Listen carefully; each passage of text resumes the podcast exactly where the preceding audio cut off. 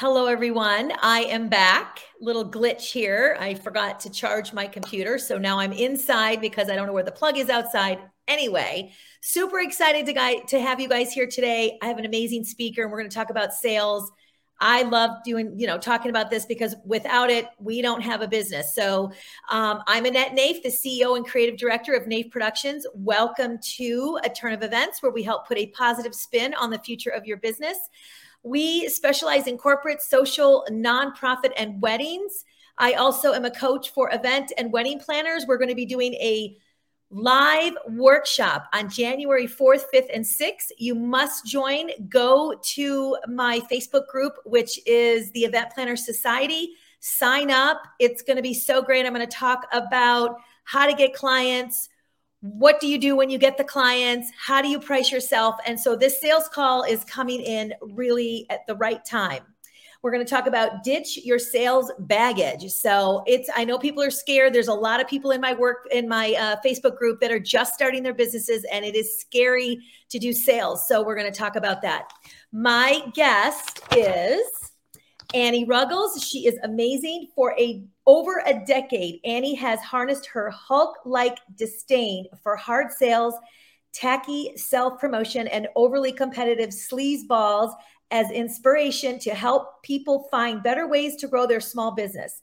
As founder of the Non Sleazy Sales Academy, she's guided hundreds of people toward making deeper connections, lasting impressions, and friendlier, more lucrative transactions and conversations. Her pride and joy is her podcast, which is Too Legitimate to Quit.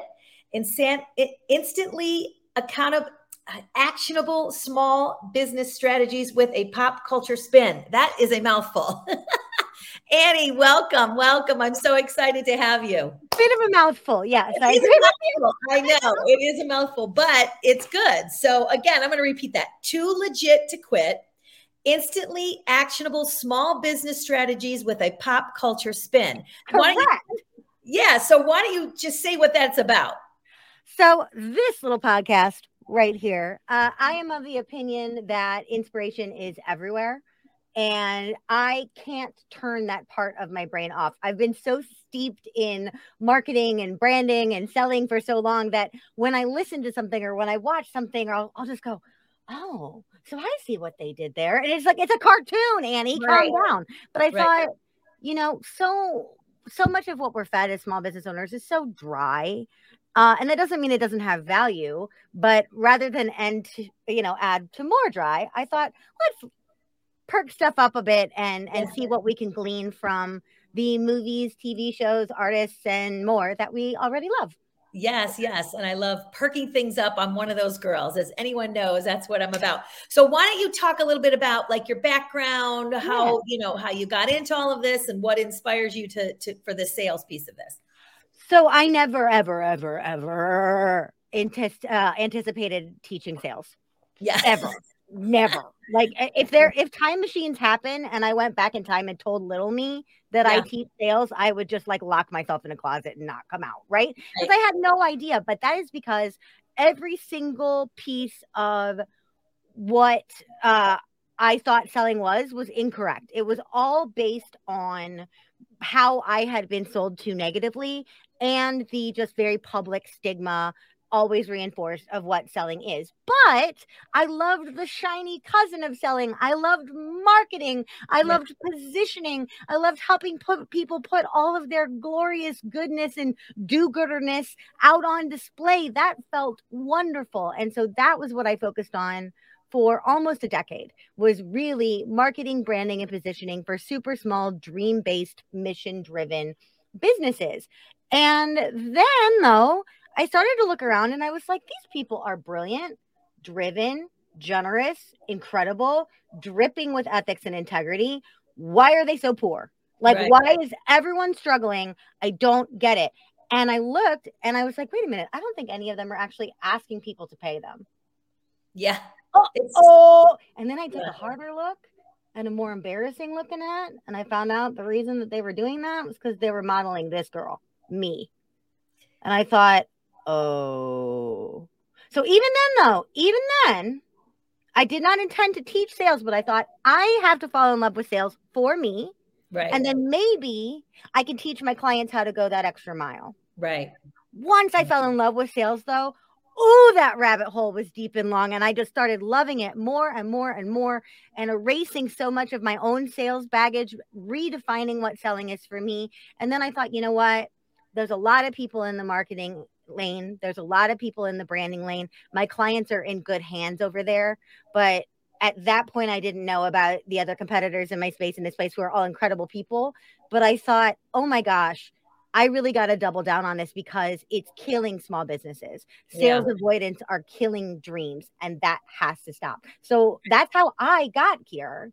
Yeah. Was I had to be patient zero, client zero. I had to start with myself but it's it's embarrassing. I didn't really understand the problem until i watched my clients suffer and that is just never going to be acceptable to me. Yeah yeah. I teach you know i'm doing like i mentioned i'm doing this workshop and a lot of it is going to i'm going to talk about you know once you get the client what do you do? And yeah. that whole sales piece. And i mean i'll i'll probably share more about it as we talk about this but uh-huh. honestly just being yourself, I noticed, is just being natural and yourself and not trying to be that sleazy sales yes. you know, person is really, you know, I don't even have to sell, to be honest. I just be myself be mm-hmm. confident confidence is so key because when you're confident about what you're doing you're they're going to feel confident that you can do the job for them right yeah. so that's super important. So let's talk about what's sales avoidance and how can mm-hmm. someone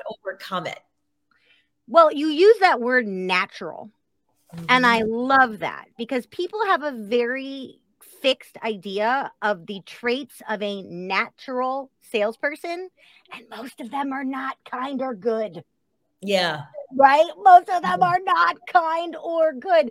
But the thing is, that's that that feeling that builds up because of course, if and I know that you have weddings and and all of these other you have healers and coaches and weddings and social and people that are helping other people feel tiny and important, right? That feels so awesome that then you go wait a minute hold on. Arm twisting manipulating lying over promising under delivering blowing deadlines having weird tacky gimmicks. All of that feels like a humongous energetic disconnect from what i have tried to create here from the legacy i am building from the nature of care that i am providing. And what happens is we carry that fear we carry that cognitive disconnect mm-hmm. onto calls with us or on to selling situations with us. And sales avoidance shows up to literally push the client away from you so that you do not have to feel like you're invading their bubble. And right. the way that that shows up, I've listened to so many sales calls in that my own, other people's good ones, bad ones.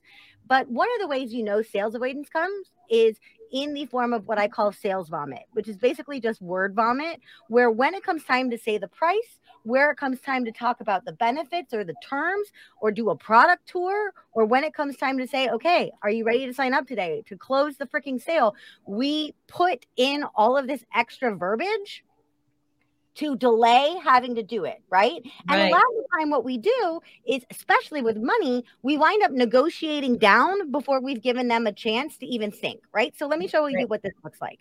Uh, we'll just use an example. My membership is a hundred bucks a month, right? So we'll just use that as an example. So if I'm on the call with somebody and I'm in active sales avoidance and I really, really like this person and I really, really want to help them, it's so easy now that I know what I know to go. And the cost for that is a hundred bucks a month. And this is why I think it'd be a good investment for you. Okay. That's the easy one.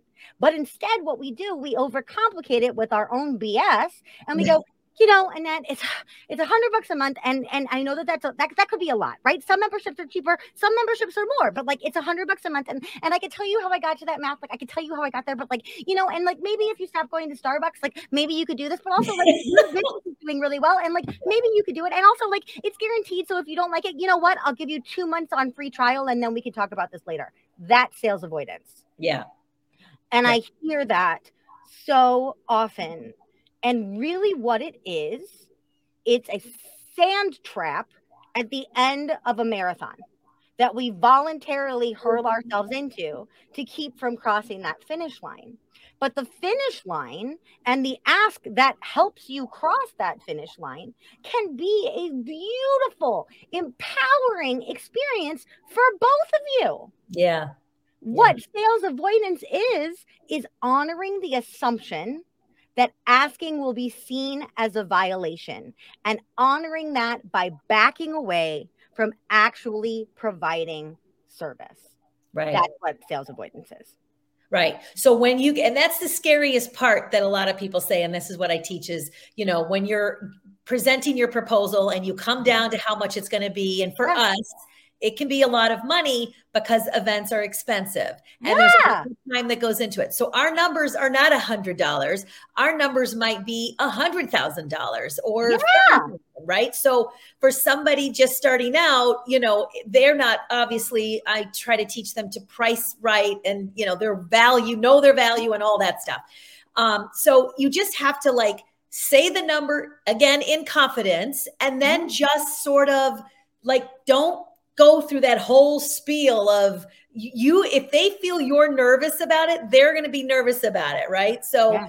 just like you said it's don't go on to that whole big thing and you have to sort of just stop and usually what i'll do is i'll say because i've gone through a whole big proposal and i've you know talked to them about the benefits i resell it basically like just kind of yeah. talking about what we're our value and what we're bringing and you know, they can see it by that point because I've already had a call, but I always right. get back on the call and and I don't just throw them a proposal. I get and talk about it with them. Right. And so, which is so important. You can't just throw a proposal because now the second time around you have the chance to sort of resell again and give your value yes. get them get them to remember why they spoke to you in the first place. So and what problem you're going to solve, solve. Exactly. My definition of selling is problem solving for money. Exactly. So hit all the problems that you're going to solve for them. Exactly. Yeah, exactly. Yeah. And I don't care if you're a wedding planner, a cupcake baker, a fitness practitioner, a manicurist, I an essayist, I don't care. Bring yep. me any job. You are a professional problem solver. And right. we solve problems and pay for those problems to be solved for us and with us all the time. That's what life is. Try to convince me to take Tylenol without mentioning the words headache or pain. You cannot right. do it. Right. Why right. would I take this weird little ball of all of these chemicals that I can't even pronounce? Why would I take this with all right. the warnings on the bottle if you don't say, hey, by the way, if you take this, it'll make your headache go away? Right. Right. right. So if we're firm in the problems we're solving, they can draw the line to the solutions that they need. Then all we have to do in that selling moment is say, can I solve a problem with and for this person? And right. do they really need that problem solved? That's right, right. it. That's right. the whole it. That's the whole caboodle. Right, right, exactly. And so, uh, you know, also because our, you know, it can cost a lot of money to hire a, an event team. Um, yeah. Um, we try to give them options, right? So yeah. if it sounds like, I mean, in the initial call with a client, I can kind of tell I've done it so many times now, hundreds of times over the 30 mm-hmm. years I've been doing this, um, is that I can tell what's a if if it's a good client or not. And that's something you have to learn how to have those conversations. Oh yeah, that's trial by fire. You learn what right. those red flags are on the field of battle yeah exactly so um so for me it's i can kind of you know sometimes i don't hit it you know, it just depends. But they might say, and uh, most of the times people do have no idea what their budget is because, you know, of course. But then when you tell them it's a hundred thousand dollars, like, oh no, that's not my budget. So it's mm-hmm. they all of a sudden know what their budget is. But I wanted to talk something.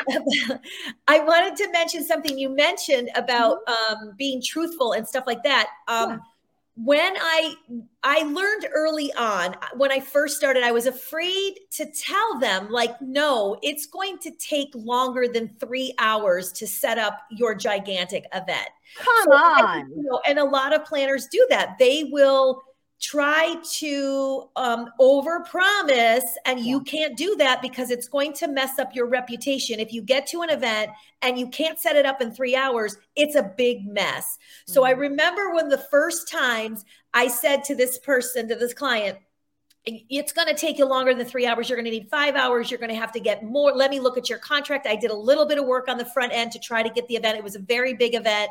And um, so I knew I wanted it. So I thought, let me just look at your contract, see if we can get more time in that space, blah, blah, mm-hmm. blah. I gave them some advice. And they had five other people that they interviewed, and all of them were yesing them. And, and yeah. that's not good, right? So no, you that's not good. Right.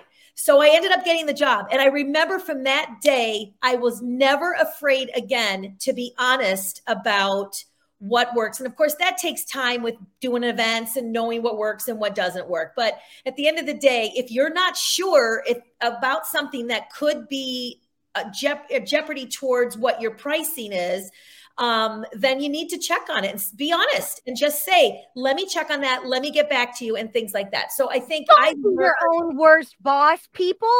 Most yeah. of us left jobs where we had terrible bosses. Right. Exactly. And one of those things those terrible bosses did was they always expected us to deliver everything right. faster than possible and cheaper than possible. Mm-hmm. And yet they still want to charge the client more.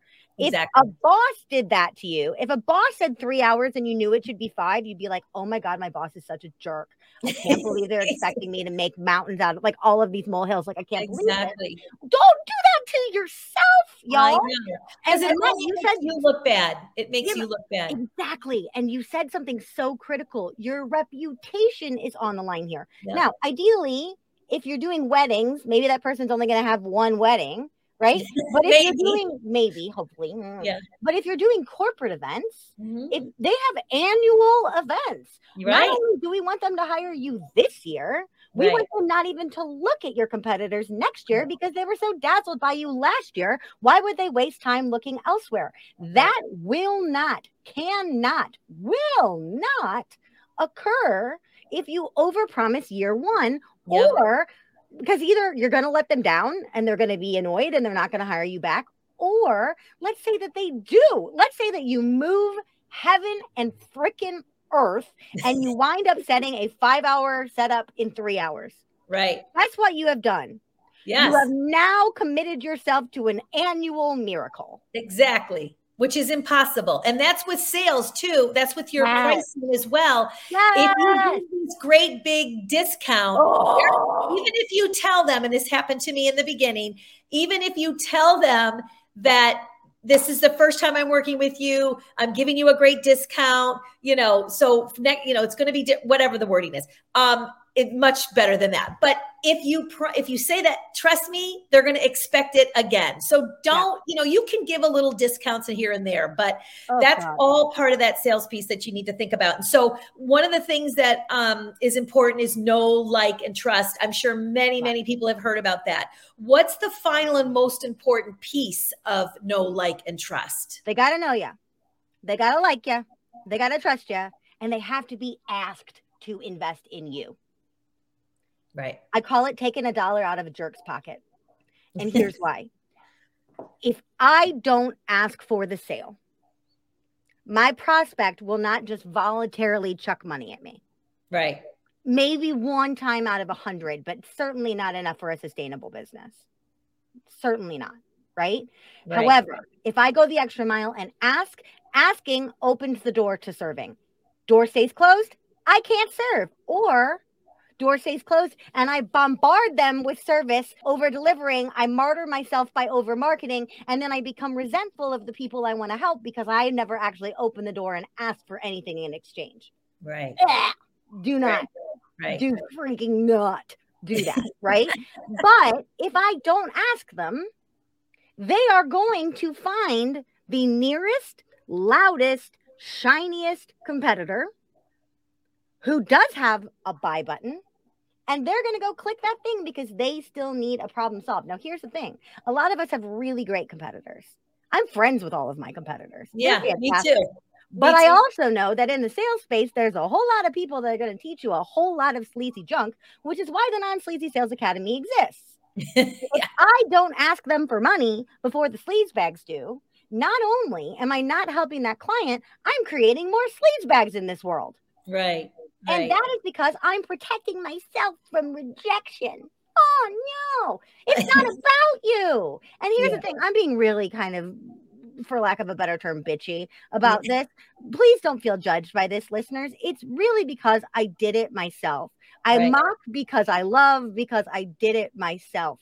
But if we don't assert for ourselves, it's not a victimless crime. We hurt our own businesses almost to the point of extinction.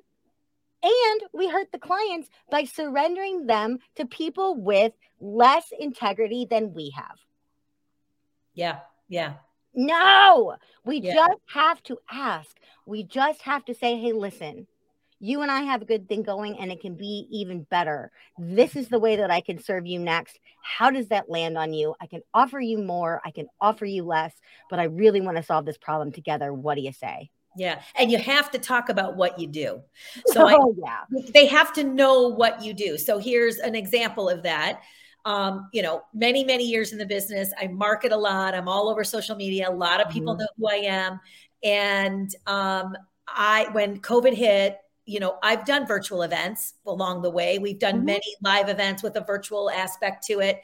And um, I just assumed, which even with all my experience, I did the same thing. I assumed that people knew I was going to I was going to be doing virtual events because right. everybody was doing virtual events. And on, I saw a friend post something, and he was helping other business owners and talking about their businesses. And I wrote something about um, and Naif Productions doing virtual. He goes, "Oh, I didn't know you were doing virtual." And boom, right there, I changed it up and I started mm-hmm. marketing that I was yeah. doing. I just started talking about it. So I learned a big lesson myself and I teach it. I it's like, you know, you don't do it for yourself. It's always so crazy. But I realized that I had to even though people know what I do, there was that specific piece because we were all in just this COVID fog, which we're mm-hmm. kind of still there, but anyway, yeah. but it's a little different. So I just started marketing and all and I took I called all my clients and I started telling them that we you know we're doing virtual um you can you know we can move your events yeah. virtual now and we did many of those and um it worked out so it just was I got I was like I was paying attention to what was going on and I was happy that I talked about it because, and then we just went and said, if you just need a consult, happy to consult with you. Yeah. of course, everybody, you know, just to give you some advice. And everybody ended up hiring us because they had to realize. Because I guarantee you, on that consult, you didn't just talk at them; you helped them solve a problem. Totally, we the gave we problem them, on right. those calls. That's how we make that money, right? Because what right. we were talking about before, they get on a call, they're like, "Dang." she knows her stuff. Right. They were I, like, I oh gosh, we didn't that. realize. Yeah, they were like, we didn't realize what's involved and the technology, and you know, they had no clue. And of course, you no. know, it, it, was nice to help, but um, but, but that's how it is. The second a problem gets solved, inertia has been overcome and momentum becomes possible, and right. that is that's like oxygen Right. That's so addicting. We move one barrier, we start to pick up that speed, that momentum. Trust returns, hope right. returns, right? Energy starts to flood back. And that's if we solve one problem. Oh, well, had you considered doing this? Bing! Yeah. Right? Yeah. The gates are open. That's yeah. why one of the things I'm so glad you brought up consultations. Anybody out there doing consults, take this free advice all the way to the bank. Yep. Figure out what problem you're going to solve on that consultation. Don't just talk at them, find a micro problem, tell them ahead of time you're going to solve it together, solve it on the call, and then you set yourself up for the easiest sale imaginable because we just say, we solved that problem. What's next? Right. Okay, in order to do that together, this is what I can offer you. Want to right. keep going? Done. Yeah. Done. Right. Seamless.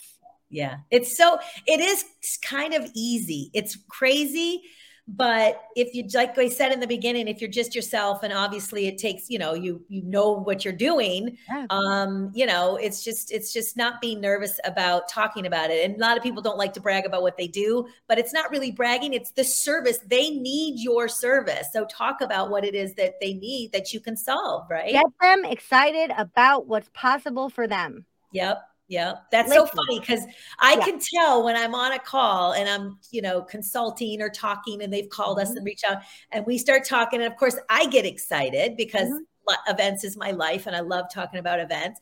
I start to get excited about their event. They see that and it gets them excited. It's such yeah. an easy thing. Like if you were just on the call and we're like, yeah, you know, we can help with this. And we, that's not They don't. You got to be mm. excited. Excited. It's got to be that sort of thing. If I went to a restaurant and they said, "Hi, Annie, would you like to know the specials?" and I said, "Yes, I would like to know the specials," and they said, "Today we have chicken and yeah, I know sprouts, and it's really good." like, would I buy that? No. But here's yeah. the thing: when I'm bragging, I'm bragging on my clients' wins. Yeah. When I'm bragging, I'm bragging on. I sell little. I sell. I send little bells to all my clients that say I just made a non sleazy sale, and oh, we cute. ritualize celebrating hardcore. When I brag, I'm celebrating every time these bells ring all around the world, right? right so right. if I'm showing up and they're they're saying to me, "Hey Annie, tell me about the kind of results your clients get." Yeah, sure. If I really let myself get in my own head about it, I could be like, "Well, I don't want to brag." No, I'm not bragging on me.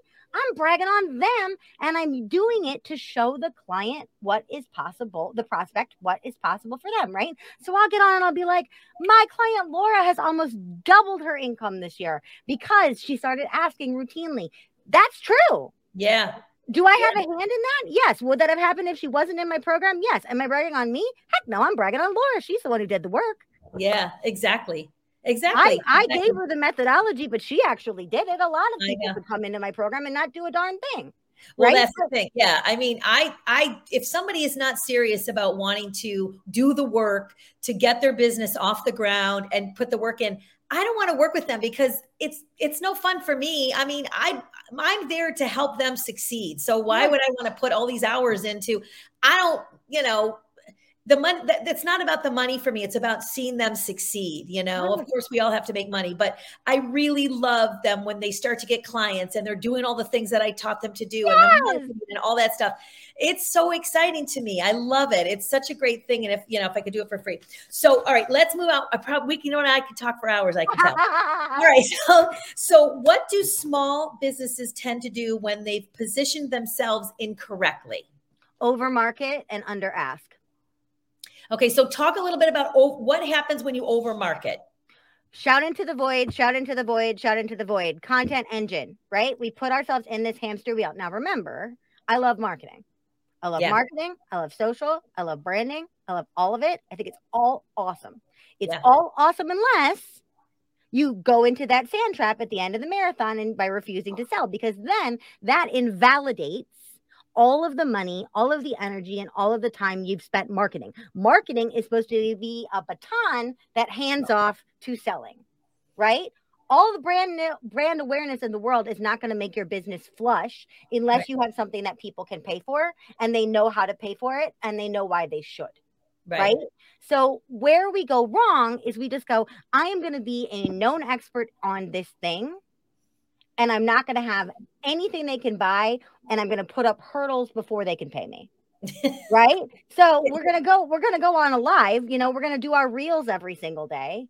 Right. And people are going to go, "Oh, Annette, I love your reels. Thank you so much for doing your podcast live. It's just amazing." And then you go, "Oh, um by the way, I'm sort of kind of doing uh virtual events." Yeah. What? What? Yeah right? That invalidates all of the beautiful shiny that you have accumulated. And it is an unbelievable drain of tangible things like money and time, but also intangible things like the feeling of your own legitimacy. Because if you're putting out, out, out, out, out, out, out, sure, you might be getting the little dopamine hits, the likes, the shares, and that feels good in that moment. But then you have to look at your money in and money out and say, well, dang, I spent all this money on my Canva account to make all these pretties, and I have no way to pay for that. We love Canva. I mean, hey Canva, I love I you. Know. Thank God for Canva. If you're not using Canva, right. C A N V A, you've got to. It's so you got, to, but you know, then you got a team you can't pay, right? Whatever mm-hmm. it may be. And right. so when we position ourselves wrong, we have a tendency to be want to be the shiniest person in the room. Being the shiniest person in the room has value. But being the person boots on the ground, the provider that people trust, is an infinitely different, better, and more efficient model. Right, right. So true. So true. Oh, so, how does someone love sales? How do you learn to love sales? Fall madly in love with the problems you solve. I'm going to sound like a broken record on this. You yeah. are a professional problem solver. You are a superhero of mundane things. Maybe yeah. not so mundane. Having someone have an incredible wedding, a beautiful conference, that is not mundane, right? helping someone heal their life, heal their health, whatever it may be, that is not mundane. But sometimes we are superheroes of the mundane. I can't figure out how this tech piece talks to this tech piece. Okay, well, have you done this? Oh, right. yeah. But if we go, well, all I did was help website A talk to website B. We're devaluing our own work. We're not seeing the pain that the client was experiencing. So fall madly passionately in love with the problems that you solve. And the other thing is, remember, if you're trying to fall madly in love with sales, your current definition of sales I bet you 99.99999% is flawed. I bet you it's based on times that you were forced to sell something that you didn't want to sell yeah. by someone else's standards. Maybe even as a kid, if you had to go door to door and sell wrapping paper, right? Or it was uh, cobbled together examples of times that you were sold too badly. Of course, you don't want to do all that stuff, right? But if you want to fall in love with sales, fall in love with the art of asking, fall in love with the win win and the problems that you solve. And then remember that none of that other nastiness is required, but asking is the yeah. lying, the arm twisting, the over delivering, all of that junk. None of that is truly in the handbook of how you're going to get ahead. But you cannot survive as a business if you're not willing to say, here's the dotted line. Right. And you need to be passionate about what you're doing. Yes. You know, if you hate doing events, you hate, you know, find if you don't like weddings, don't be a wedding planner. I'll get another job. I mean, yes. it, that's the beautiful thing about this day and age. Yeah. You can literally find a job to do anything. Yeah, I just recently we we did several weddings this year, and one of God bless her, a designer that we used has been in the business for many, many, many years, and I could tell it was time just miserable. And you know, it's a hard time right now for the event industry uh, with COVID and the changes and the renegotiations. And I mean, it's just the pay, the clients are you know panicking and everybody. The, they are. It's a mess. So it's just a very stressful time in this industry, and I feel yeah. bad for anybody coming in. But you're learning. You know, I started my business when the economy crashed in yeah. 2008. So it was like the worst time. And I thought, well, there's no event planners at companies right now. So they're going to need, and it's going to, you know, they're always going to do events. So, you know, it worked out. But well, uh, are starting out right now yeah. are Battleborn and yeah. they're doing it all trial by fire and they are going to have advantages over the rest of us who have been doing yeah. what we've been doing for years because sure. they have to build it in a different world so you know if you're just starting out don't be scared yeah. Welcome to the roller coaster. It's everybody tough. has to start. But and the best advice you know, we're still on it. The best advice I can get if you give if you're starting out and not because I am one is to get a coach. Oh, I that's the best advice because I got one and helped me. I knew how to do events. I didn't know how to price. I didn't know how to talk to the client. I didn't know what my forms should look, look like. I didn't know any of the systems that I should have yes. and even how to get the business set up and any of that, um, which I teach in my program. But it was it was a nightmare when I started. There was nobody out there doing it. So entrepreneurship is the art of failing in public. What's that? Say that again. Entrepreneurship is the art of failing in public. Oh, for sure. That being said, you do not have to do every single thing alone. And there no. are people that can help you avoid costly mistakes. Oh, and yeah. a coach, an advisor, a consultant, a mentor, somebody like that can help you make the mistakes that are important and right. avoid the ones that are not.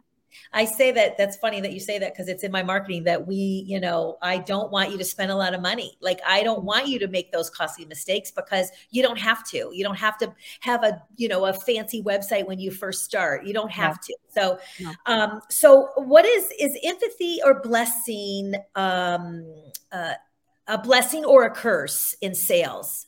It's both. Okay. In that if you look at all these like Grant Cardone books and all like the sales books, which are great, yeah. um, they're actually telling people that they have to go out and learn empathy so that they can talk to pain points and solve problems and do all these things that we're talking about, which is hysterical because most of the people I know are drowning in empathy and are like, wait, you have to learn this? What? Whatever.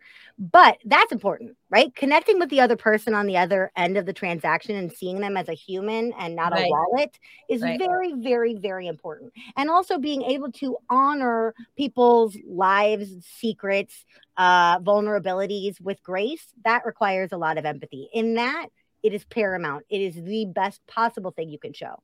However, the curse comes in when you take a natural empath and you let them sponge up all of the emotions on the call because then they can't tell where they stop and the client starts. And right. then, like we talked about at the very beginning of the call, if they have weird stuff about a price point or the problems that they solve, if they feel weird about asking, then when the client objects or asks a question, they're going to spiral because they're going to go, See, I told you the client was uncomfortable. I told you the client was uncomfortable. No, no, babe. The client's not uncomfortable you're uncomfortable. Right. You're projecting on the client. Right. right. So it's really great for galvanizing the bond, but it can be messy if you let your sales avoidance creep into the conversation and fuel empathy or fueled by empathy to pull back. Right, right, right. right. So, so, how good. do we keep that in check? We keep that in check by remembering that you are there for them and that your goal on the call is to do right by them. Keep right. it about them. Don't make it about you. And if you start feeling hesitant or negative emotions, I'm not saying charge through, close the deal, make it happen, but I do want you to just ask yourself very quickly Am I making this about me? Or is this another way that I learned this from one of my own coaches is is this emotion mine? Right. Because sometimes it is. And if that emotion is mine, that emotion needs to sit out until it's time for me to work on me again. But in mm-hmm. that selling situation, I need to let myself slip so that I'm with them. Yeah. And one thing you're reminding me of the, that I used to get really nervous about was mm-hmm. if there was a change in a price of something along the way, I would be nervous to tell them. I would be, you know, listen, it's not again, it's not about me. That price is what the price is. Yeah. You're the you're the one letting them know that this is what it's going to cost and mm-hmm. if that doesn't work for your budget, then let's find another way to make it work. Let's find it let's do it a different way. Let's not order those expensive linens. Let's order, you know, something else but you're still going to make it look beautiful. And so mm-hmm. it's it's definitely it's definitely a challenge when it comes to stuff like that. Um, your budget as a provider also your own spending is another area where we go, well, I wouldn't pay that, so why would they? Uh-uh. Yeah. Your spending habits and what you allocate towards solving problems is not the same as your clients, and we cannot make that assumption. We right. cannot, cannot, cannot assume that their financial life resembles ours. Yeah, exactly, exactly, and that's the thing. It's it's I know you know as you get into if you're doing them a long time and doing events the bigger numbers make they don't mean it like you know millions of dollars we put events together it you know you, you got we got used to doing saying a million that's going to be a million two or that's going to be a million five yeah. so you get used to that but i you know it is scary in the beginning i know because i was there yeah so is sales manipulative tip manipulative yes. absolutely you know what else is manipulative every movie, every book, every song, every TV show you have ever loved. what is it, what do I mean by that? I mean that you're signing up to feel something and dang it, that thing is going to deliver that emotion and you are going to be changed by the end of it, meaning you've reduced your stress by laughing, you've learned something about yourself, you've gotten some escapism on, right? The right. difference is manipulation with consent. If you are in a selling situation with me, you want change and I have earned the right to push and prod you with integrity.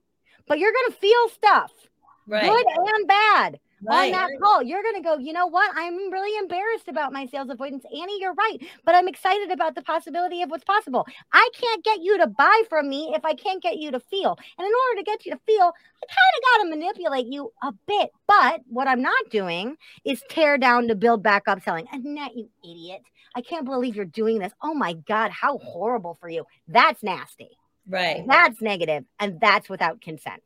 But right. if I can go, look, this might sting a little, and please know I'm not judging you, but could you tell me how many asks you've made this month? And they go, literally none. I know, isn't that stupid? And I go, okay, well, hold on. What if you made five assets months? How would that feel? That would feel scary. Okay, cool. Let them feel that fear. Here's where I come in. I make the scary part go away. Right. It's understandable that you would be scared about asking. You don't have me.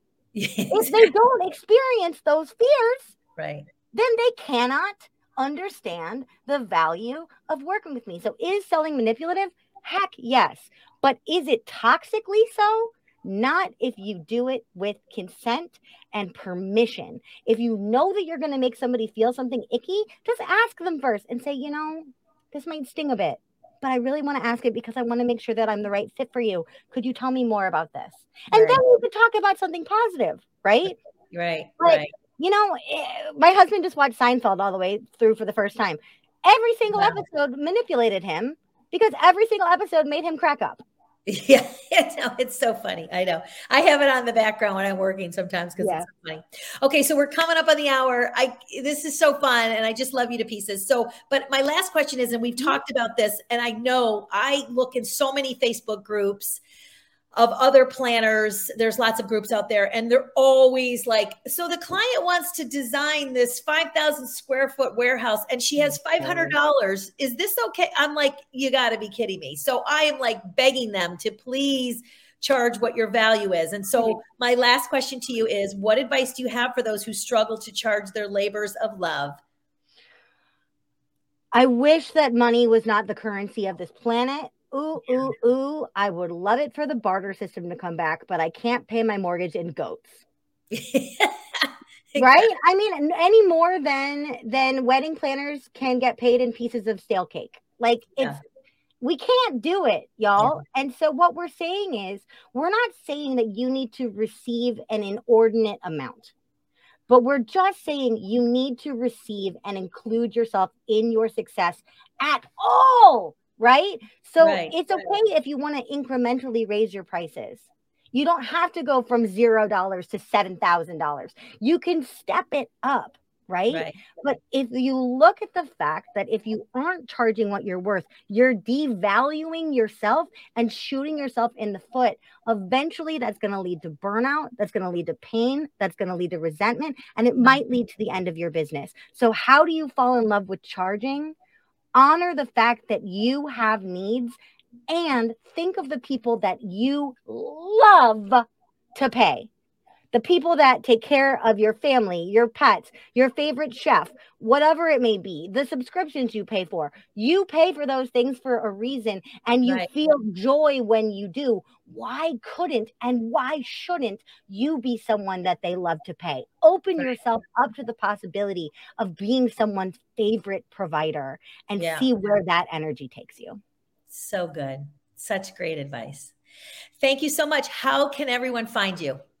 Listen, if you are in an active education space and you just want to chew up a whole bunch of sales education, head on over to my website, anniePruggles.com. You will find webinars and quizzes and all kinds of funnels and everything you could possibly want. But, but, but, but, but, but, but, but, if you are in active sales avoidance, do not pass go. Do not collect $200. Do not go to my website. What I want you to do instead is I want you to reach out to me directly on a platform with messaging. The best two for me are Instagram, where I'm at Anniepreneur, or LinkedIn, where you can just search for my name. Let me know what you're up against. Let me know what's worrying you about your next selling situation. I would love to offer you some flash coaching in that moment. I would love to give, I would love to have the opportunity to show you how lovely selling can be so you can prove yourself to yourself. And then we can go from there. Exactly. I love it. Thank you so much, my dear. It's been so fun spending time with you. You're just a ball of fire like myself because I Yay! am. Well, it's like we're both derivatives, you know.